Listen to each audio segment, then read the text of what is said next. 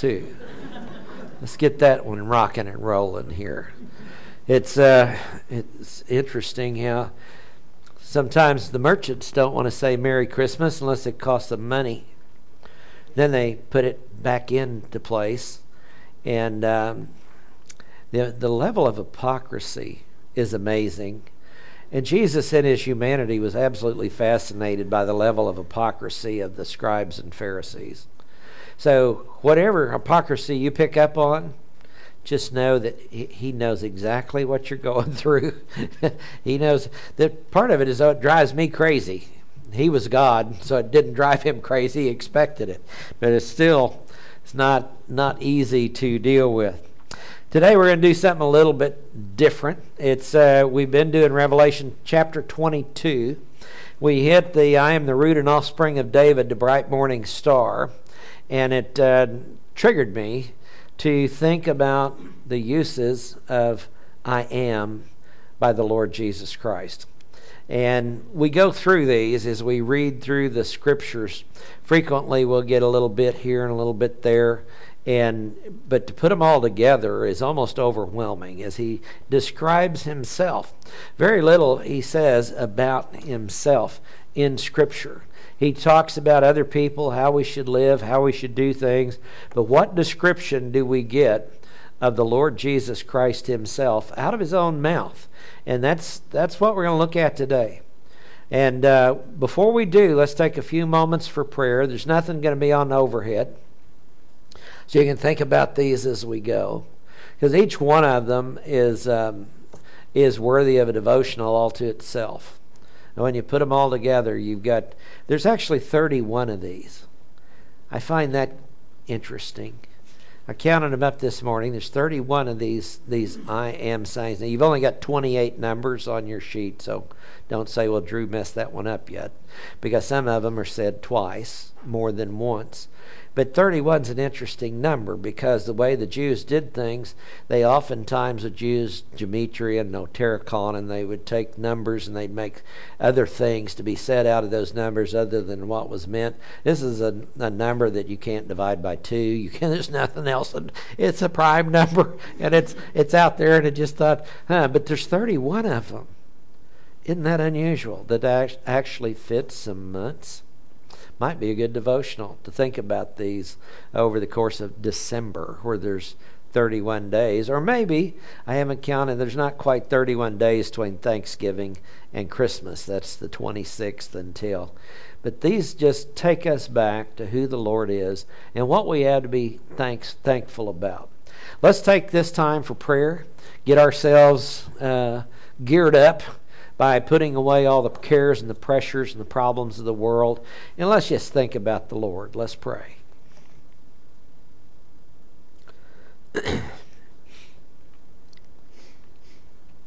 Father, we are so amazingly blessed. And Father, I know we've been tested. Father, we've been tempted. But Father, we are so blessed. And you told us to consider all of that joy. Father, it's. Uh, it's not a worldly or human thing to do, considering difficulties, is joy. So as we do that, we need to realize that that comes from the Holy Spirit alone, and that is one of the ways that we draw nearer to you. Father, I pray this morning as we read what you have revealed, what your Son has revealed about himself, let us be drawn closer to him in the process. For we ask it in Jesus' name. Amen. In the book of Exodus, long about the third chapter, Moses has a, the burning bush experience. And uh, the Lord comes to him in, in the, the burning bush and he says, Who are you? Well, who should I say? Who are you? Who sent me? What's your name? And the Lord answers, He says, I am what I am. It's the word Yahweh. That's the way you pronounce it in Hebrew. Uh, some pronounce it Jehovah. They put J's in for the Yods and things like that. Some pronounce it Jehovah. But it means I am. It is taken from the word Hayah, uh, which is the to be verb to be found in the Hebrew language. And he says, I am. I, I always have been. I always will be. That's who I am. Well, the Greek equivalent of that is ego, which is the uh, personal pronoun, first person personal pronoun. Ego, we get ego from that. And then you have the word eimi put with it. Eimi is the present active indicative of the to be verb in the Greek. Now, he basically says when he uses ego eimi, I myself am, and that's how translators I feel should distinguish it, because eimi all by itself is I am. That's what it, that's how you would translate it if there were no other pronoun to go along with it. So when you put ego and eimi together, I myself am Jehovah. It's a Greek way of saying that's who I am. And so it's fascinating as you go through the Gospel of John and then move on into the book of Revelation. When the Lord starts describing himself, what he attaches to I myself am, because he starts giving us a description of his person. In Matthew 11 is another passage. One of the few things describe his personality says, I am meek and gentle of heart. Take my yoke upon you. My load is easy. My burden is light. Why would we take his yoke? Why would we do that? He tells us. In John chapter 6, verse 51, is the first use of ego eimi found in the Gospel of John. Now, it, there's this proclamation made all the way back in chapter 1, verse 1. In the beginning was the Word, and the Word was with God, and the Word was God, and He was in the beginning with God, and all things came into being by Him. That's who He is. He, he's God. And the Word became flesh and dwelt among us.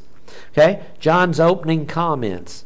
But now, you know, what's happened in chapter 2? Well, the water got turned into wine. What happened with chapter 3? Visit from Nicodemus. Chapter 4, the woman at the well. Chapter 5 is the, the man at the pool. And then what happens in chapter 6?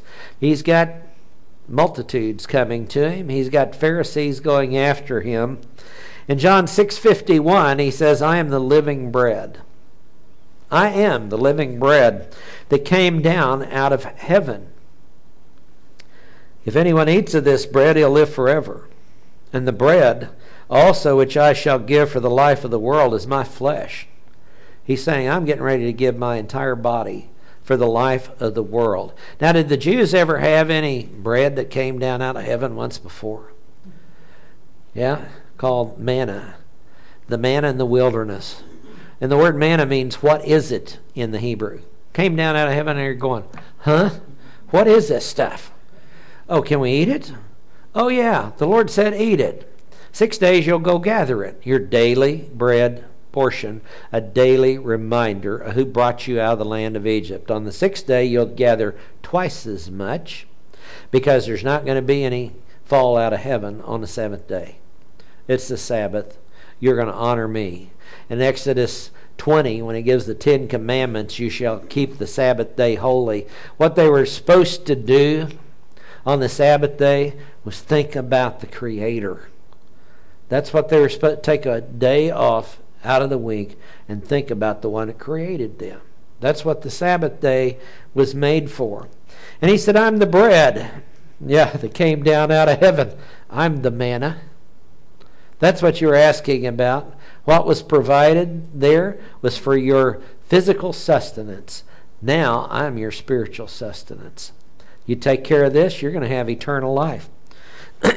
he said in John 7 29, I am the, the one sent from God the Father. John 7, these are bold statements. Some people spread the twisted lie that Jesus was a, just a good man who suffered a God delusion. That's part of the lies floating around our society today. He was a good man. Some say he was a good man and became a prophet. Satan would have you believe he was a good man that ascended to godhood, showing that there is more than one way to become a god, because what's his objective? To become a god. I will be like the Most High. So if he could point to Jesus and twist that around, no, Jesus is the one and only God that became man. Now, does Jesus ever make that claim? I've heard so called theologians say, well, he never claimed to be God. And I'm going, which book did you leave out of the Bible? John, the Gospel. Okay, you left that out of the out of the Bible. Jesus in John 7 29, I know him. He's talking about God. Because I am from him, and he sent me. I am from him. Hebrews 1:12 he's exact representation of his being. When Jesus became flesh, what he did was bring this representation of the Father the Almighty with him. And then the third one, I am how about this one, the light of the world? We start thinking about the Gospel of John. We start thinking about the I ams of the Gospel of John. He said that in chapter 8, 12. He said, I am the light of the world. I love this because we've been studying the eternal state, and there's no sun or moon in the eternal state, right? There's no electric lights. You're not going to have to worry if you drop a light bulb if it's going to contaminate your house anymore. He is the light of the world. Now, he who follows me shall not walk in the darkness, but shall have the light of life. Look what he says. He declares who he is, and then he declares the benefit for believing that. John 9 5. While I am in the world, what's happened in John chapter 9? This is where the healing of the blind man takes place. So, the healing of the blind man, he has just healed a man born blind. And so the Jews are going, nobody's ever done that before. So they go get this guy and they try to intimidate him and they bring him in front of the council. And he says, I don't know about you guys, but see, everybody in the town knew that he was born blind. He said, Now, once was blind, but what? Yeah, now I see. Huh. I can't explain it, he says. Do you guys want to follow him too? I like that you know, throws that in. While I'm in the world, I am the light of the world. What a message to a blind man. The light of the world. He is the I am of eternity in John chapter 8. Boy, this about sent the scribes and Pharisees off a cliff. Jesus said, Jesus said to them, Truly, truly, I say to you, before Abraham was born, ego I eimi. I am. I myself am. And he's basically saying to the exclusion of all others. When he says, I myself am, I'm the only one. I myself am. And says, Therefore they picked up stones to throw at him. And Jesus hid himself and he went out of the temple. Why did he hide himself? That's for another day and another study. He didn't need to. One time he just walked through the midst and left. He, but that's the way the Holy Spirit led him to do at that time. John chapter 18, verse 5. Oh, where is he here? He said, Who are you seeking? Yeah, that's in the Garden of Gethsemane, the night of the cross, when he'd been betrayed by Judas. They answered, Jesus the Nazarene. And he said to them, ego eimi. I am he. I really want to see a replay of this. When we get to heaven, I want a replay. Please. This will be one of the first ones. And Judas also was betraying him, was standing with him, and therefore he said to them, I am he. They, the Roman cohort, trained battle hardened soldiers, they drew back and fell to the ground. Huh. Now, see, the Lord does have a sense of humor. But here is this battle hardened soldiers, a thousand of them in a cohort. That's what went to get him. And they hit the deck. I have a sneaking suspicion that he just kind of flashed his deity for just a second these guys hit the deck. What would you do? Same thing. I know people that think they're going to go strutting up to the Lord at the judgment seat. I don't think that's going to happen. He is the I am who is not of this world. I was ministering to a guy one time and I was trying to talk to him about Jesus, and tried to help him out. And I said, Well, who do you think he is? He said, Well, he's a spaceman. okay, here we go. Well, I know what he was talking about an ET that came on a UFO and, and he's coming from another planet and all this other stuff. I guess sowing seeds. That's how some of the great thinkers of our time think that life got to planet Earth was by spacemen who were already in existence who brought the seeds of life along with them. Anyway, he was saying to them, You are from below, I am from above. I am where? From above. You're of this world, I am not of this world. I said, therefore, to you that you shall die in your sins. For unless you believe that I am He, you will die in your sins.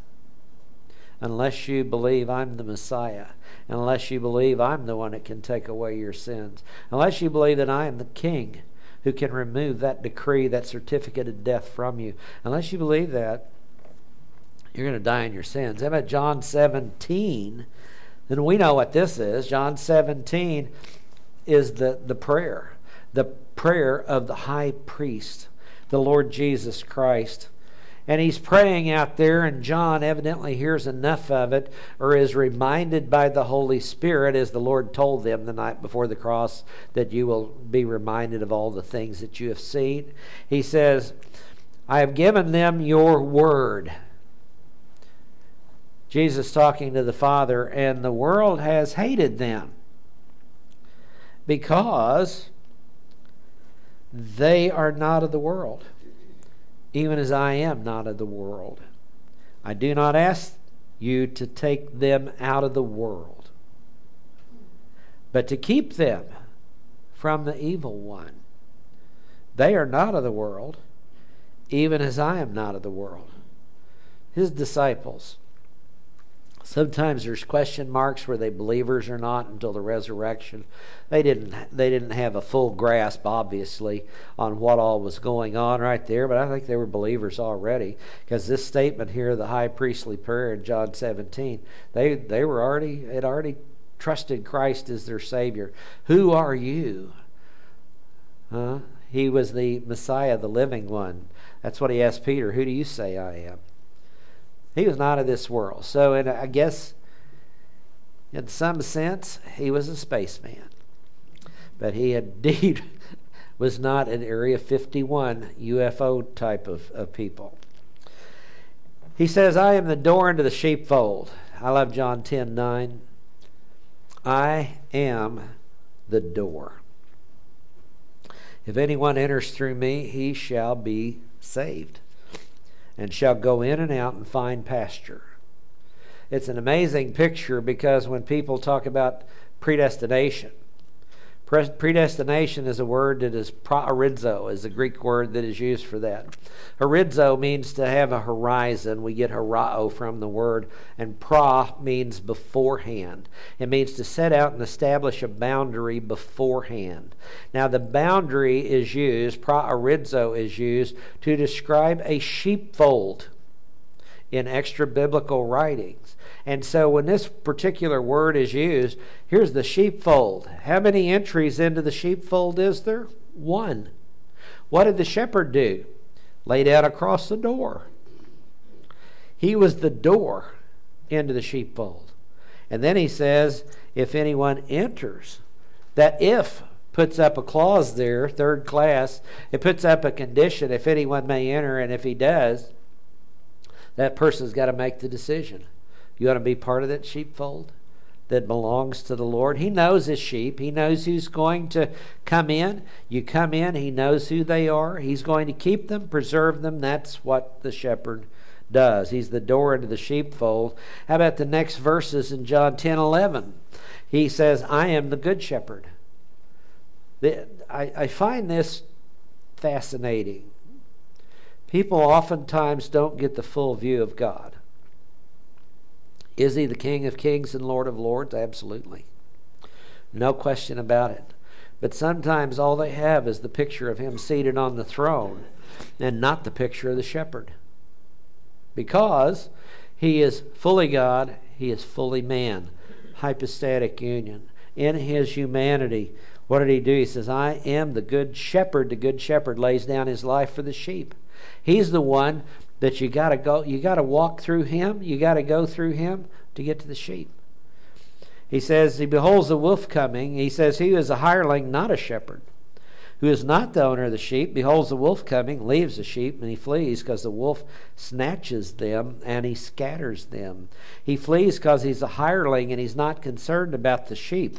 I am the good shepherd, and I know my own, and my own know me.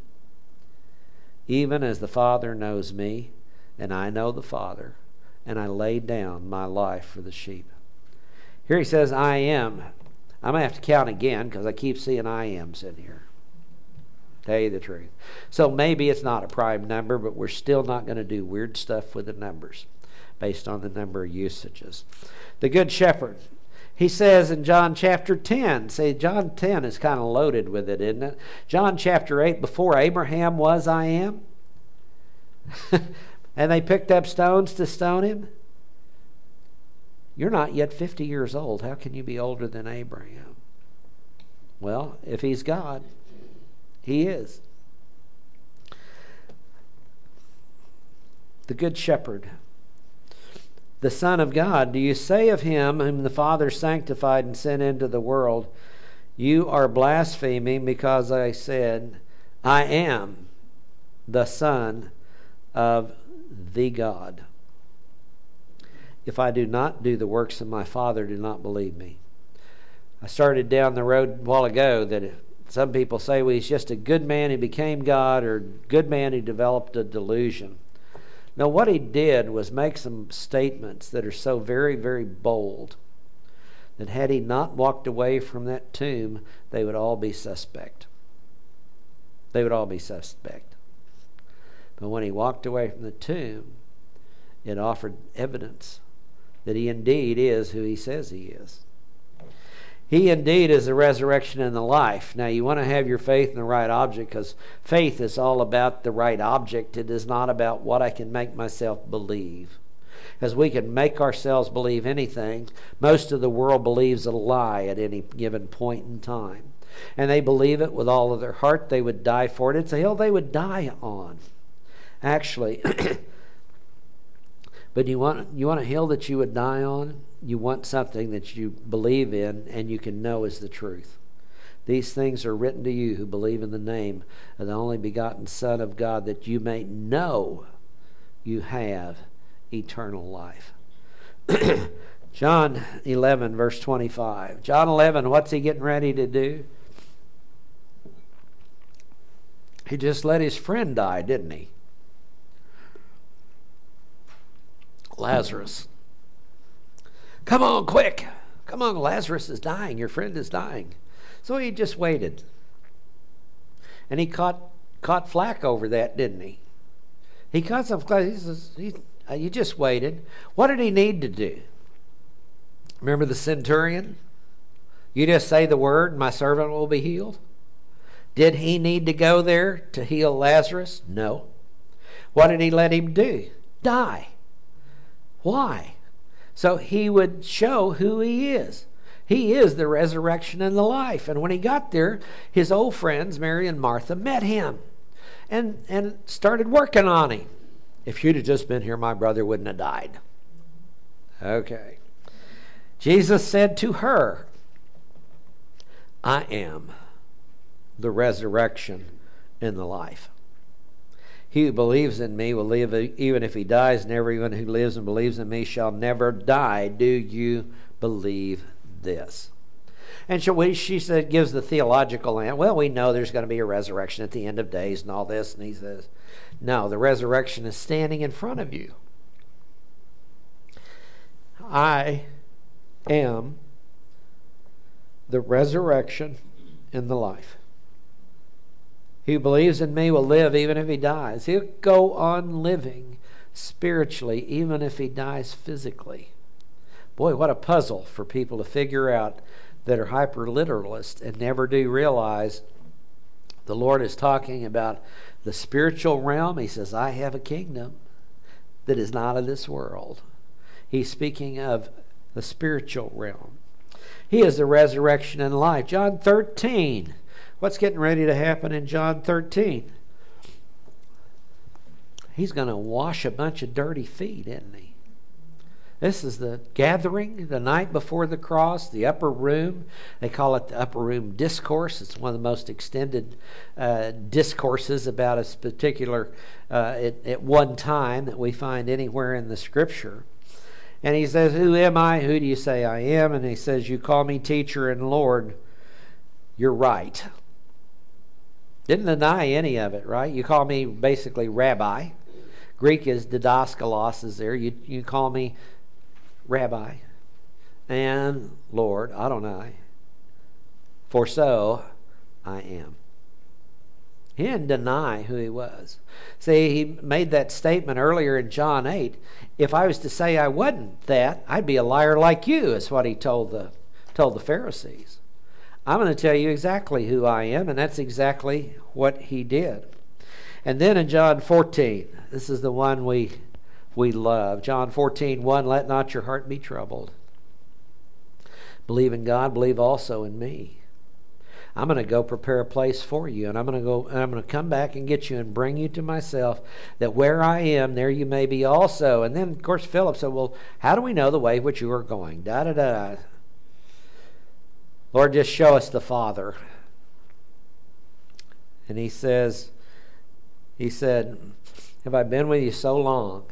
and you don't yet know who I am. And then he said, I am the way. This is three parts to this I am. I am the way. I find it interesting that in the ancient world, I believe they had a zodiac that was that was um, had a gospel laid out. Zodiac means the way. There were still people following the stars at the time of the first advent. So, in any way you want to look at it, Jesus is the answer to the question. He is the gospel. He is the lamb. He is the sacrificial bull. He is the, the one with the two natures. He is the, the I am. He says, I am the way and the truth. And I love this statement as we, we try to identify good and evil. And when a government starts saying they can define the truth, they have overstepped their bounds. The truth is defined by the person of Jesus Christ. The I am the way and the truth and the life. Now, right now, they have people wanting to figure out ways so you can live forever. You can, you know, you can be frozen after you die.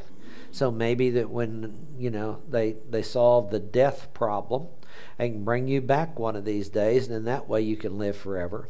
Some people think living forever is just having your name on a monument or a wall or something like that, so your name will always be there. They actually believe that when you die, you go into non existence, and so you can just live forever in, in that particular way. I, I think what he's talking about is much greater than that the way, the truth, and the life.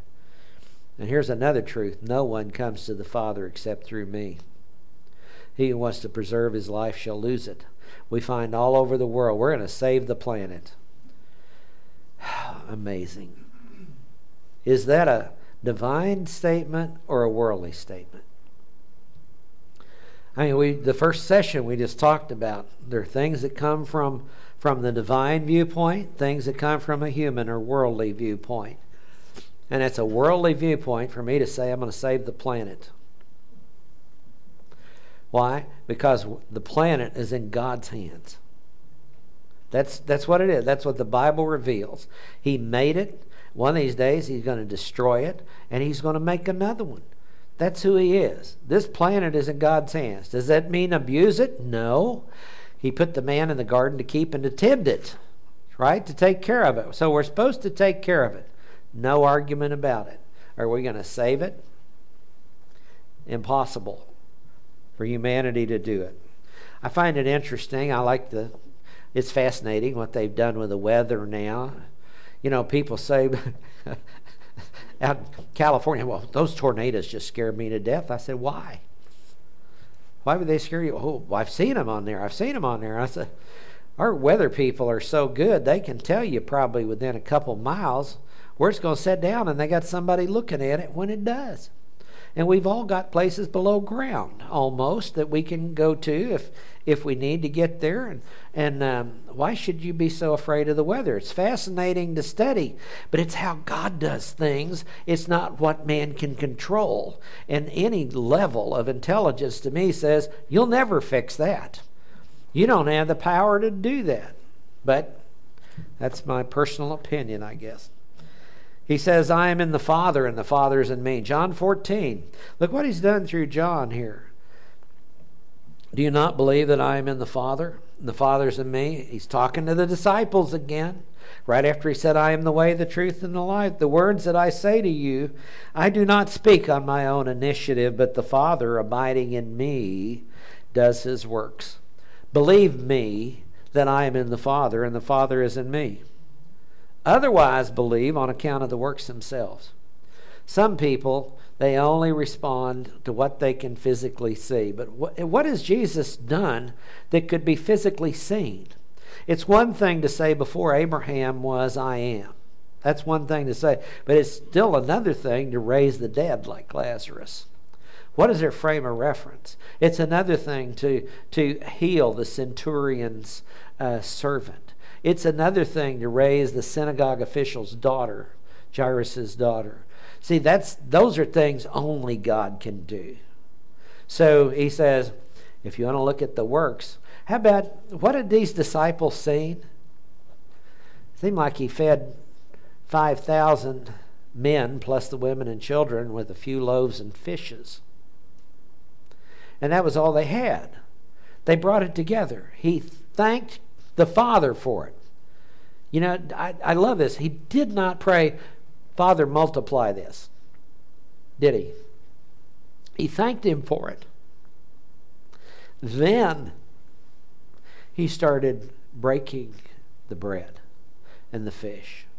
And he fed the multitude. And they had baskets left over. People say, well, God can't fix me. I'd beg to differ with you. Just a matter of compliance. He said, I am the true vine in John chapter 15. I am the true vine. My Father is the vine dresser. One of the things pointed out to me the other day is, is uh, we don't produce a lot of fruit of ourselves. I think we share in that in that sense of being compliant with it. But you know what? We, we carry the fruit. It says bear fruit. That kind of indicates carrying it along, doesn't it? Kind of like you get a wheelbarrow, fill it up. How do you go harvest fruit? The tree produces fruit, right? Who produces the fruit? The fruit of the Spirit is. Oh, did the Spirit produce the fruit? Yeah. Now, what do we do? Carry it. We take it with us. So, in a sense, we're helping to spread it, but we're not the ultimate source of the fruit production. That would be of the world to do that. So, we have, he says, I'm the true vine. My father is the vine dresser. We're connected into the vine. Now, the vine is to produce fruit, but the ultimate source is the vine itself that produces it. We are, he says, I am a king. He said a king here. Interesting. He's standing in front of Pilate, chapter 18 and verse 37. Pilate therefore said to him, So you're a king? And Jesus answered, You say correctly that I am a king. For this I have been born. And for this I have come into the world to bear witness to the truth. Everyone who is of the truth hears my voice. And Pilate said, What is truth? You know, the world's asking that right now, aren't they? What is truth? And they want to make the truth what they define to be the truth. And if they don't like things that God has defined to be immoral or wrong, then they try to change that. That's a losing proposition. But then we get to the book of Revelation. And John picks it up again. Interestingly, that John writes three epistles first, second, and third John, and the I am phrase is not found in those three epistles. because in the gospel he's recording a lot of the things that Jesus said. In the book of Revelation, it is a revelation that is coming from Jesus about Jesus. And now we get in the book of Revelation, he says, Revelation 1 8, I'm the Alpha and the Omega, says the Lord God, who is. This is 96 AD. Jesus has been gone from six, for 63, 64 years from this earth. He says, Who is, who was, and who is to come, the Almighty. Now, this is a simple statement. It's kind of hard to picture. He doesn't bellow this out like we would think. I, that's not the, the tone that we get from this. He's talking to John. I don't think he's overpowering John. He's getting ready to communicate with John the final book of the Bible. And he says, I am the Alpha, the Omega. I think it's probably a very uh, solid voice, it's a very uh, gentle voice, it's a matter of fact voice. I am the Alpha, the Omega, says the Lord God, who is, who was, and who is to come, the Almighty. It's interesting, a lot of times the truth, you don't have to yell. He just says it. Then he says in verse 17, I am the first and the last. And when I saw him, I fell at his feet as a dead man. And he laid his right hand upon me, saying, Do not be afraid. Does that sound familiar? You know, it's real easy in this world to get afraid. Afraid of everything, afraid of the unknown, afraid of the future, afraid of the difficulties. It's real easy to get afraid. And I think the Lord speaks to all of us all the time. Don't be afraid. It's the most repeated command found anywhere in Scripture. And usually it is a weak negative with a present imperative, and it says, Stop it. Stop being afraid. I'm the first and the last. That's what he tells John. In verse 18 of chapter 1, he says, and the living one. Oh, let's see. He is, but he also was, and he's going to, to come. He says in the living one, and I was dead. see, this is Jesus. And behold, I am alive forevermore, and I have the keys of death and Hades. So who's got the keys into the bottomless pit? In chapter 2, verse 5, and chapter 2, verse 15, different letters to different churches. He says, Remember therefore from where you have fallen. This is the letter to the church at Ephesus, who has left their first love, which according to Ephesians 1.15 is their love for one another. They got real good theologically. They could identify the false teachers, false prophets, they could figure it all out. They didn't love anybody. And he said, You better fix that. You better fix that, or I'm going to come to you and, and remove your lampstand out of its place unless you repent, change your mind about your attitudes and actions. The first century was getting some theology together, getting the canon of Scripture written, and in the course of that, they were learning their theology. And sadly, they became like a lot of seminary students become. Chuck Swindoll, when he took over as president of Dallas Seminary long time ago, said, Why is it do we have people come to a seminary and they love the Lord?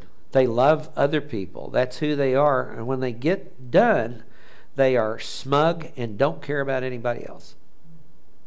That was a statement by Chuck Swindoll. And his intent was to try and change that as he took over as president of Dallas Theological Seminary. And uh, his success, that's up to the Lord to determine. But learning to love one another. And we hear a lot of calls for unity today. Does the scripture call us to be unified? Without question. Ephesians 4, till we all attain to the unity of the faith, to the measure of the stature of the fullness of Christ. We're called, what is unity used today, though? Has it been redefined? Unity is when you agree with me. okay, then it's unity. What's Christian unity? When we all agree with God. It's not focused around a person, a political party, or anything else. When we agree with God, we'll come closer together. I kind of see it as we're in the same book on different pages. But when we get on the same page, we'll be unified. I also see it as kind of like a, a husband and a wife. Husband and a wife should come closer together as they draw closer to God, because what will happen? That's what happens. If one stops growing that way, problems exist. But the way it's designed is keep getting, both of you, keep getting closer to God. Now, the living one, the first and the last, the living one, the one who disciplines, Revelation 2, verse 15 says, Thus you have some who in the same way hold the teaching of the Nicolaitans. Repent therefore, or else I am coming to you quickly, and will make war against them with the sword of my mouth. Lord is the one who disciplines. People forget that. Jesus, Jesus, meek and mild, the lowly shepherd. He's also the returning king. I've seen bumper stickers saying Jesus is coming back and this time he's not happy. I've seen him spelled out other ways too, besides that. But that's a true statement. When he comes back at the rapture, he's going to be happy. It's family. I think that'll be a Thanksgiving, wouldn't it? It'll all be a Thanksgiving because all the family will be together and none of those nasty relatives will have sin natures anymore. So we'll be all able to get along fine. One of these days he's coming back, and I hope we go hallelujah when we hear the trumpet, not manna. What is it? I really hope we are ready and standing ready. He is the one who disciplines. He is the one who searches the minds and the hearts. Revelation 2 22. Behold, I'll cast her on a bed of sickness. He's writing to the churches here. And those who commit adultery with her into great tribulation unless they repent of their deeds. And I will kill her children with pestilence. And all the churches will know that I am he who searches the minds and the hearts. Seems like we read something about that in another chapter, didn't we? All scripture is God breathed and is profitable. Then we also read in Hebrews 4 the word of God is alive and power, powerful, sharper than any two edged sword, piercing to the dividing asunder of soul and spirit, and the joints and the marrow, and is a judge of the thoughts and intentions of the heart. He's the one that searches. He's the one that knows. There's no way to hide from him. There's no way to fool him. You're not going to spin the truth and get it by him. It's just not, not going to happen. Nobody is. He is the one who returns to give out rewards, Revelation 3:10, because you've kept the word of my perseverance. I will keep you from the hour of testing. That hour that will also come uh, is about to come on the whole world to test those who dwell upon the earth. I am coming quickly. That's our word we've been through multiple times lately without any unnecessary delays. Hold fast to what you have in order that no one takes your crown. He is the one who administers rewards. Some crowns you get for persevering to the end, the crown of life. Others you get by passing a big test in life and hopefully we'll get them all when we're done. He is the one who will defeat all of his enemies. Revelation 16. Notice how we jump here. He said it several times to the churches the I am, the I am, the I am. And then we jump into chapter 16, seen in heaven just before the second advent. The pouring out of the bowl judgments is in that chapter. And he says, Behold, I am coming like a thief. Blessed is the one who stays awake and keeps his garments, lest he walk about naked and men see his shame. And they gathered them together into the place which in Hebrew is called Harmageddon. Armageddon. He's going to come back and defeat all of his enemies. He is the one who makes all things new, Revelation 21 5.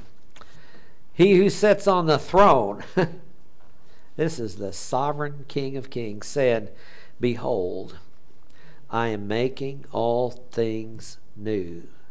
Chapter 20 is the, the great white throne judgment, from whom heaven and earth fled away. The destruction of the present heavens and earth, creation of a new heavens and a new earth. And he says, Behold, I am making all things new. And he said, Write, for these words are faithful and true. I wonder if John got a brief glimpse of just what would happen when he melts the elements with an intense heat, as it's described, and then makes a new heavens and a new earth. And he's probably just sitting there with his mouth open. And so the, the Lord says, Right. Okay, back, back to the moment here. Come on, John. Your mind can wander off because they're faithful and they are true. He says, I am the Alpha, the Omega, the beginning and the end, Revelation 21 6. And he said to me, It is done. I am the Alpha, the Omega, the beginning and the end. I will give to the one who thirsts from the spring of the water of life without cost. He who overcomes shall inherit these things, and I will be his God, and he will be my son. How do you overcome? 1 John 5 comes into play. Faith is the victory that overcomes the world. Seem like we ought to write a song about that. 21 7, he is the one who will return without any unnecessary delay. Behold, I am coming quickly. Blessed is he who heeds the words of the prophecy of this book. He is the one who administers justice. Revelation 22 12. He hadn't forgotten, has he? No matter how bad this world gets, it's not escaped his notice. I think about Romans 12 19 through 21. Vengeance is mine. I will repay. That's a promise, declares the Lord. He is going to do it at his timing. We're not going to push him into it. He has a time that has been set aside. He is going to administer justice. And part of justice is not just to render punishment, but to administer rewards. Rewards where they're due. He says, I am coming quickly, and my reward is with me to render to every man according to what he has done. He says, I am the eternal one in 22:13. I'm the Alpha, the Omega, the first and the last, the beginning and the end. How else do you say it? Okay. he says, I am the root and offspring of David. We just covered this last week. The bright morning star. Revelation 22:16, I Jesus have sent my angel to testify to you these things for the churches. The word church comes back into play, doesn't it? What, how then should we live? Here it is. I am the root and offspring of David. I'm the source of David and his child. One of the big questions the Jews had how can he call him Jehovah and he be David's son? Well, he's got to be fully God and fully man for that to happen. Then he says, the bright morning star. He is the light shining in the darkness, isn't he? He's the one to follow. And Revelation 22 20, one other place, he's going to say, I am in the book of Revelation before we get done. He who testifies to these things says, Yes, I am coming quickly. And then you get a amen from John. Come, Lord Jesus. That should be our prayer. We should want to do, be found doing what we are called to do when the Master comes.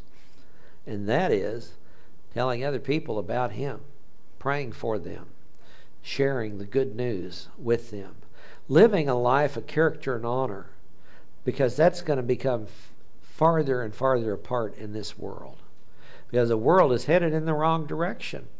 And unless they get Jesus in their life as a solution, it's just going to keep going that way. So Who do we look for? The I am. Who do we tell people about? The I am. That's a message. Let's pray.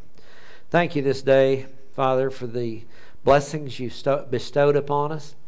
Father, thank you for the just the test you brought into our life. And Father, this day that is coming up is a time to uh, reflect on you. Families will be gathered together. We pray that that uh, your goodness and your greatness and your blessing will come to the forefront. We pray that there will be those who, even if there's a lot of negativity, will bring up the fact that we follow the one, the I am, the one who is who has been here and the one who is coming back, and that he is full of grace, slow to anger. Great is your faithfulness, O Father. We thank you for what you have done for us. May we spread it to others in Jesus' name. Amen.